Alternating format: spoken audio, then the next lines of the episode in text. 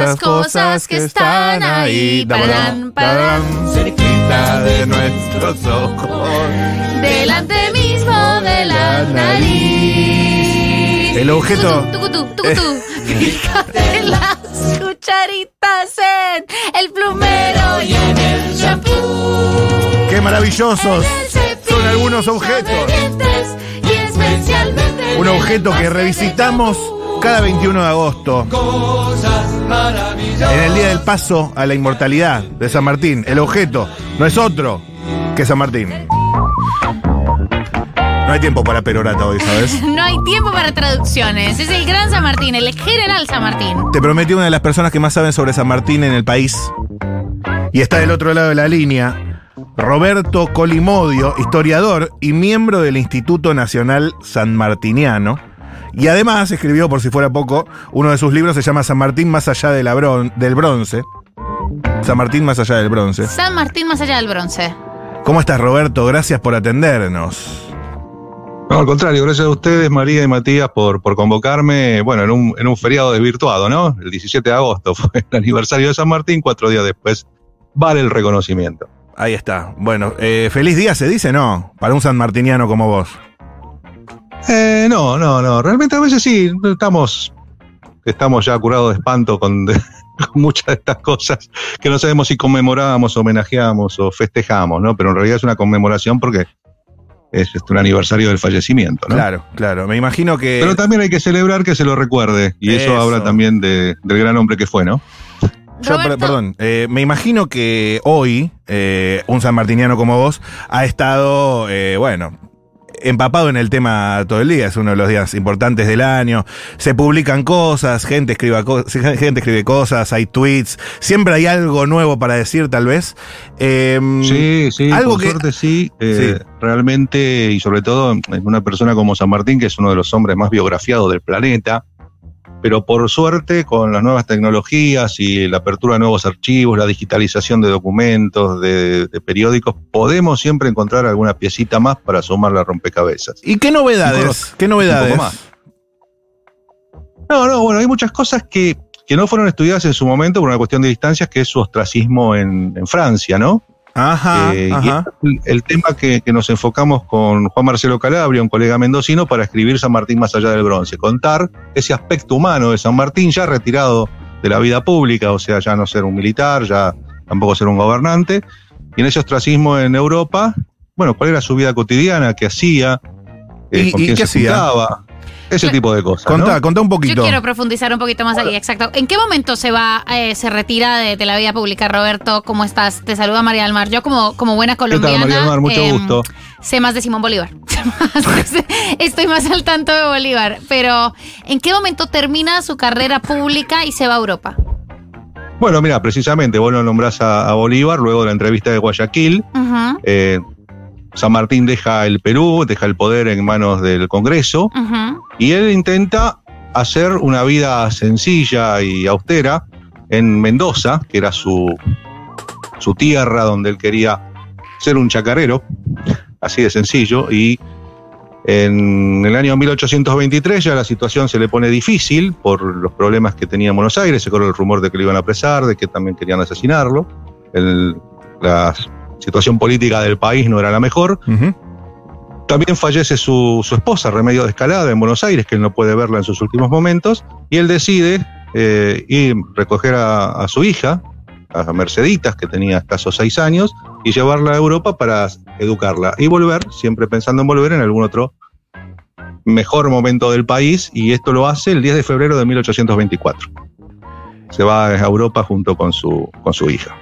¿Y cómo es eh, el tiempo que viene después? Eh, habías como sacado un par de preguntas recién, cómo era su vida, qué hacía. Claro, él se radica primero en, en Bruselas por una cuestión económica, era lo más barato del país. Él, los primeros tiempos pasa algunos a premios económicos, porque ¿En no era un hombre de, de fortuna. Recordemos que siempre donó la mitad de su sueldo Claro. y tampoco eh, fue un hombre honesto. Y vivía con la pensión que le pasaba el gobierno de Perú. Ah, mira. Mira. Y además el descuento porque al enterarse en- en los banqueros de que San Martín ya no estaba en el poder, los papeles peruanos valieron un 30% menos, Mira. así que le aplicaban desagio. Y en esos primeros momentos, bueno, él se ocupa en la educación de su hija, la interna en, en- en un colegio en, en Londres. Eh, se preocupa de que sea bien educada en, una- en un colegio de estos familiares, ¿no? Encargados de- por un matrimonio. Y hace una vida pública muy sencilla. Él lo cuenta en algunas de sus cartas, atendiendo su jardín, haciendo algo de carpintería, Ah, leyendo permanentemente informado.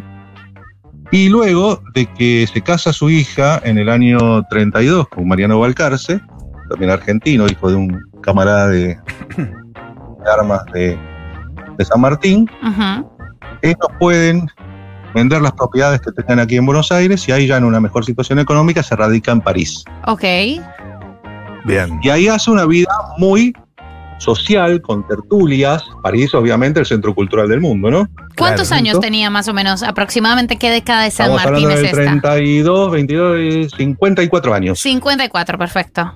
Lindo. 54 años. O sea, un hombre viudo todavía que no, no, no volvió a, a tener una relación amorosa conocida, que no formó otra familia y se dedicó, como te decía, a su hija, bueno, ahora a su yerno y después a sus dos nietas, ¿no? Que nacieron inmediatamente.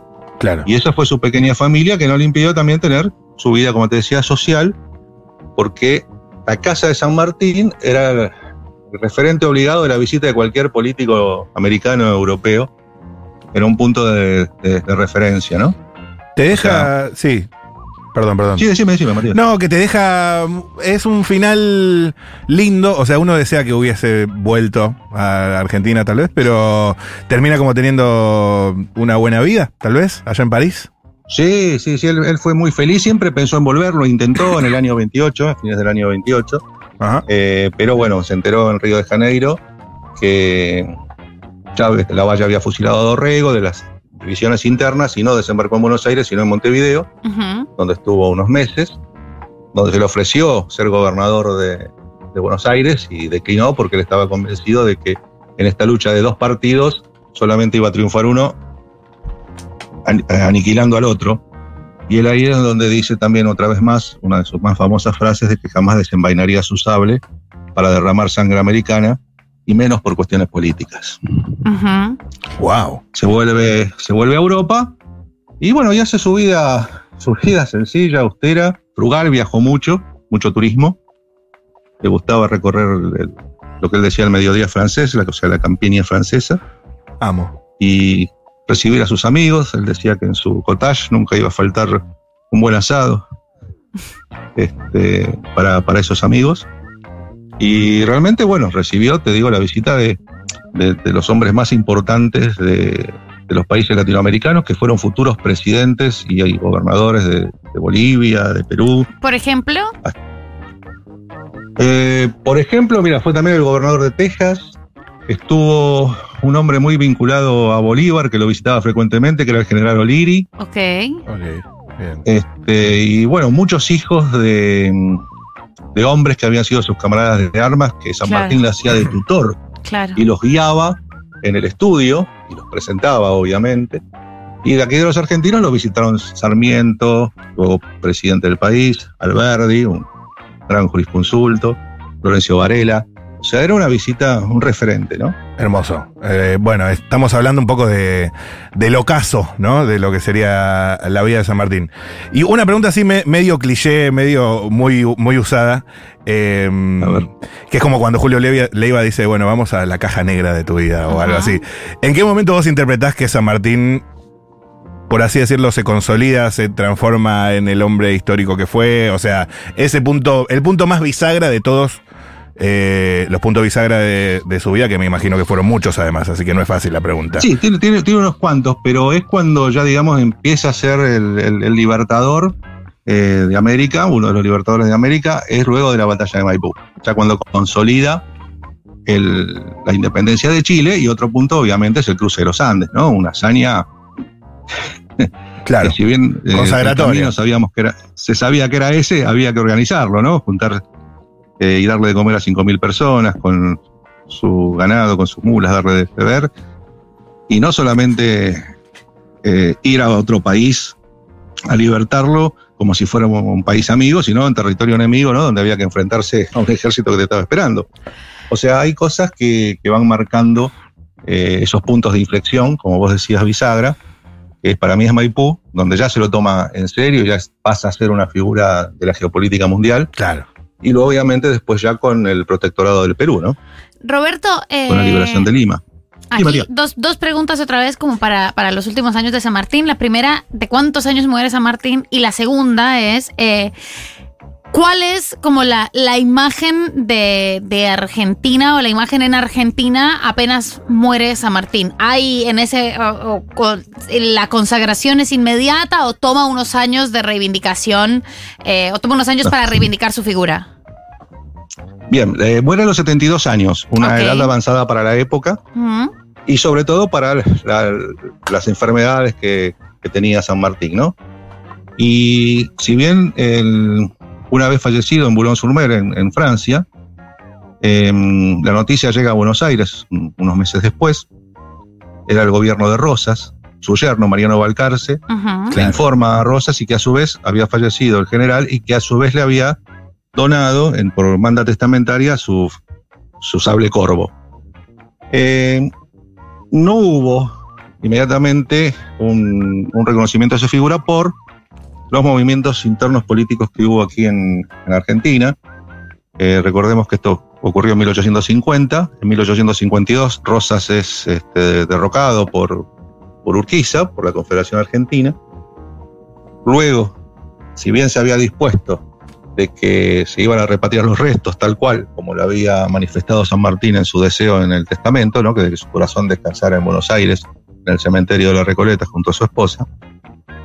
Eh, la situación política no lo permitió, Buenos Aires se separa de la Confederación hasta el año 62, que recién ahí, ya con la presidencia de Bartolomé Mitre, que a su vez después fue el biógrafo principal de, de su obra, de la obra de San Martín, se le levanta la primera estatua, que es la que podemos conocer en Plaza San Martín, ahí frente a Retiro. Ajá. Eso fue en 1862. Y Perdón, ¿cuántos, sí, ¿cuántos años después de la muerte? Me perdí. 12 años. 12 años. Ok. Ok, ok. 12 años. Bien. 12 años empieza, digamos, eh, el reconocimiento y también empiezan a hacerse las gestiones para que se haga el- la repatriación de los restos Claro. y que demoran 30 años. Recién son repatriados en 1880 y descansan en, en la Catedral de Buenos Aires, ¿no? Donde tiene ese hermoso mausoleo construido en Francia, este, donde reposan en su última morada. Hermoso, hermoso. Eh, un lugar, un sí. lugar que, que si uno anda por Plaza de Mayo, llegarse a la catedral y, y ver el, eh, ese monumento y bueno, tener a, a San Martín o su espíritu cerca, eh, algo que te eriza la piel. Roberto, eh, una pregunta menos seria, eh, pero estuvo Dale. circulando eh, en Twitter una versión de que San Martín comía asado solo con el cuchillo. ¿Vos sabés algo de esto? Sí, bueno, no se usaban, eh, le gustaba comer de parado, ¿Qué? luego comía de pie, qué sí, jugador, sí, sí, eh, comía de pie. El, el asado eh, se hacía mayormente a la cruz, Ajá. El mejor o sea, asado. como Sí. al estilo campo. Y Sí. es lo normal, o sea, en el cuchillo, el, el- el gaucho tiene solamente un cuchillo, los tenedores prácticamente no se usaban No eh, existen. para esto. Para esto, y sí, sí, sí, comía, comía este asado, también un buen puchero, que de las cosas que no iban a faltar en su casa también. Bien. Y, ¿Y unos vinos? Sí, sí, era muy frugal en, en la comida. Un buen vino, tal vez también. Bomino también, es un amante de los vinos, aparte fue el impulsor de, los viñedos en Mendoza. Da, ah, esa no la Eh, tenía, él ¿eh? Sí, sí, sí. Él, mira, fue. Uno siempre lo recuerda a San Martín como, como un soldado, ¿no? Como un militar, pero también fue un hombre de gobierno. Y en Mendoza hizo mucha obra de gobierno porque fue gobernador e intendente de Cuyo. Claro. Mientras preparaba el ejército de los armas.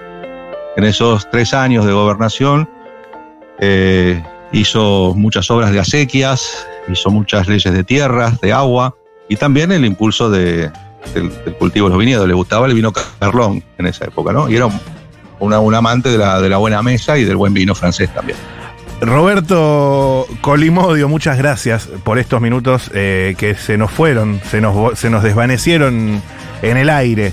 Pero te hago la última, que tiene que ser bien sintética. Un tipo como vos que ha estudiado tanto a San Martín, un sanmartiniano, con todo lo que puede decirse. Una reflexión final que se te ocurra. Mira, San Martín desde la historia nos interpela un poquito, ¿no? Porque solamente con ver eh, sus cualidades, austeridad, sencillez, cero ambición de poder, honestidad, muchas cosas que creo que nos hacen falta a todos, no solamente a nuestros políticos, sino a todos en la vida humana. Y quizás desde el, desde el lugar que nos toca estar podemos ser sanmartinianos porque tenemos un muy buen ejemplo. Espectacular. Excelente, excelente. Espectacular. Bravo. Muchísimas gracias. Eh, estuvimos hablando No, con. gracias a ustedes y a disposición para cuando gusten. Muchísimas gracias. Roberto Colimodio, historiador y miembro del Instituto Nacional San Martiniano. Objetos maravillosos son esas cosas que están ahí. Pararán, pararán. Chicos, eh, la verdad es que me oigo afinada. me da Sí, no. con ustedes. Quedaste muy bien. La verdad, lo hemos dado todo. Siento que, que no es un mal registro. eh, no, no siento ninguna vergüenza. Lo dijiste siempre. mal Es- tu zona de confort. Es mi zona, Esa canción. es la zona de confort de mi voz. es tu registro. Es mi registro y Sí. cada vez estoy más emocionada y más cómoda ahí. Estoy más cómoda ahí. Eh, este es el fin de Después de la Tormenta de este lunes. Feriado en la Produ estuvo Rocío Méndez en los controles, Pau Artiuk. Paula Artiuk. Y estuvimos Mato y yo acompañándoles eh, Chao. en este feriadísimo. Besitos. Un saludo. Besos. mañana. Aguante San Martín, caretas. Chau.